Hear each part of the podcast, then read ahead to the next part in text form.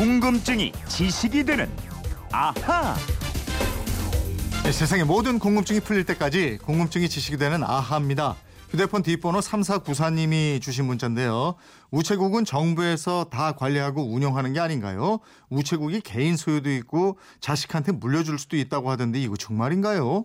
정부가 운영하는 우체국과 개인 우체국은 뭐가 다른지 꼭 좀 알려주세요. 이러셨습니다. 예, 이 가을에 편지를 잘 쓸 것 같은 김초롱 아나운서 알아보겠습니다. 어서 오세요. 네, 안녕하세요. 네, 편지를 써서 봉투에 우표를 붙이고 우체통에 넣어본 기억 네. 언제입니까?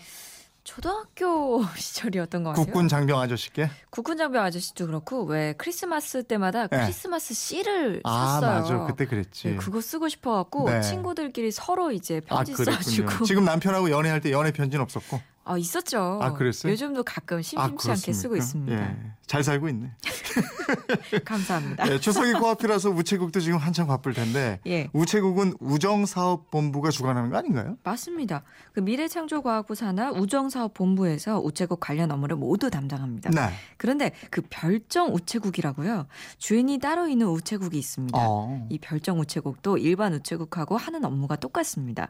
우편 업무는 물론이고 예금, 보험 업무 이런 거 다 합니다. 네. 그럼 별정 우체국 몇 개나 있어요? 현재 우리나라에는 각 군에 설치된 군사 우체국까지 다 합쳐서 3,509개의 우체국이 있습니다. 네. 이 중에 745개가 별정 우체국이니까요. 음. 21% 10개 중에 2개 꼴입니다. 어, 10개 중에 2개면 꽤 많은 건데 그렇죠. 왜 예. 이런 별정 우체국이 만들어진 거예요? 옛날에 그 우체국이 별로 없던 1961년에 정부가 섬이나 산간 벽지 주민들에게도 우편 최신 서비스를 제공하자 이렇게 해서 도입 한 제도입니다. 네. 당시 정부가 민간 자본을 끌어들인 거죠. 음. 이 우체국이 없는 전국 각 지역에서 개인이 우체국 청사와 부대 시설을 갖추면 최신 업무를 위임하게 됩니다. 아, 그럼 별정 우체국은 우편 업무 등에서 나온 수익 이걸로 운영이 되나요? 우표 팔고 아, 뭐 그거는 우체국 예. 보험 같은 거 아닙니다. 팔고. 예. 아, 그거 아니에요. 예, 예. 우체국이 하는 우편 업무를 사실 수익을 내기 위해서 하는 사업이 아니에요. 어, 예. 공익 목적으로 하고 특히 별정 우체국이 들어선 곳들은 우체국 이용자가 많지 않은 곳이기 때문에 음. 수익을 내기가 사실상 어려운 구조입니다. 네. 그래서 우체국장을 비롯해서 직원 인건비, 필요한 경비를 국가가 지원하고 있습니다. 음. 우체국장은 6급 공무원 상당의 대우를 받고요. 네. 국장이 채용하는 사무직과 집배원들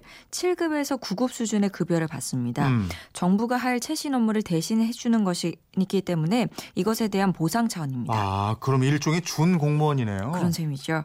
이 처음부터 공무원 대우를 해준 건 아니었고요.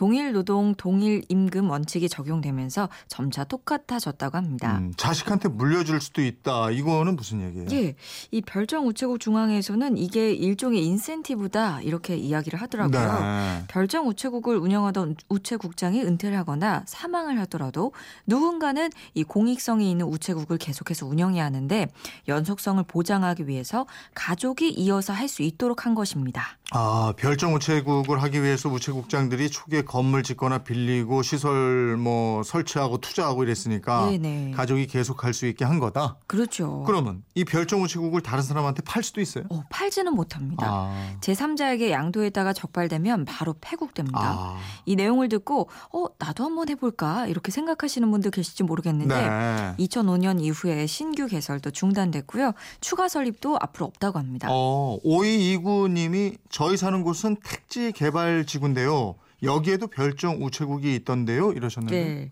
아니 근데 원래는 그 별정 우체국이 처음에 만들어질 때 그것도 시골이고 오지였을 겁니다. 아. 이 시간이 흐르면서 택지 개발 등으로 도시가 된 거고요.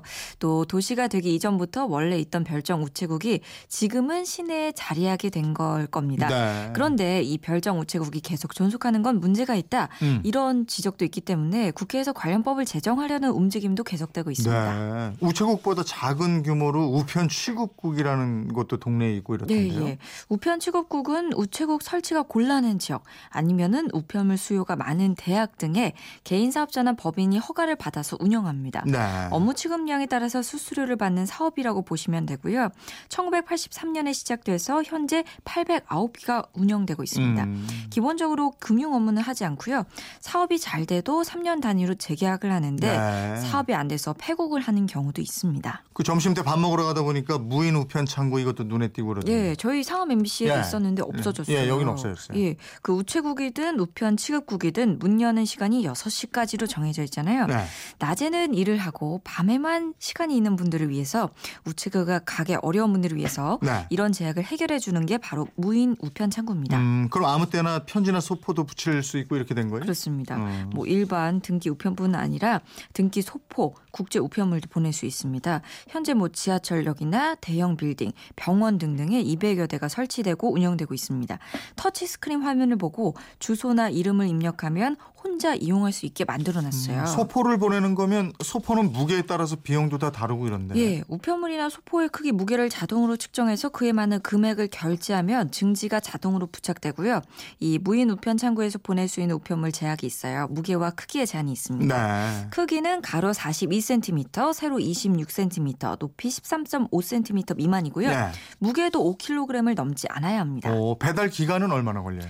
무인 우편 창구라 그래서 더 많은 시간이 걸리진 않습니다. 우체국에서 접수할 때랑 똑같다고 생각하시면 돼요.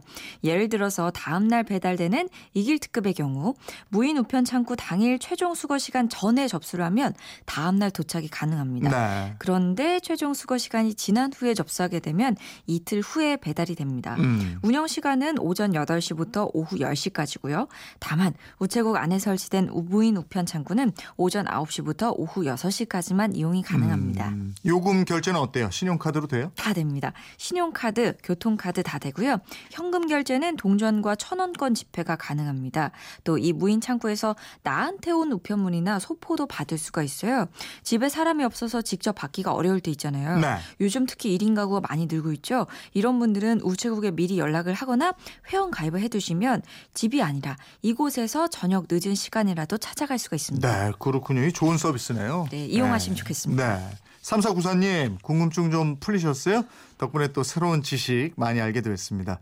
선물 보내드리겠습니다. 궁금증 있으시면 또 문자 주시고요. 지금까지 궁금증이 지식되는 아하, 김초롱 아나운서였습니다. 고맙습니다. 고맙습니다.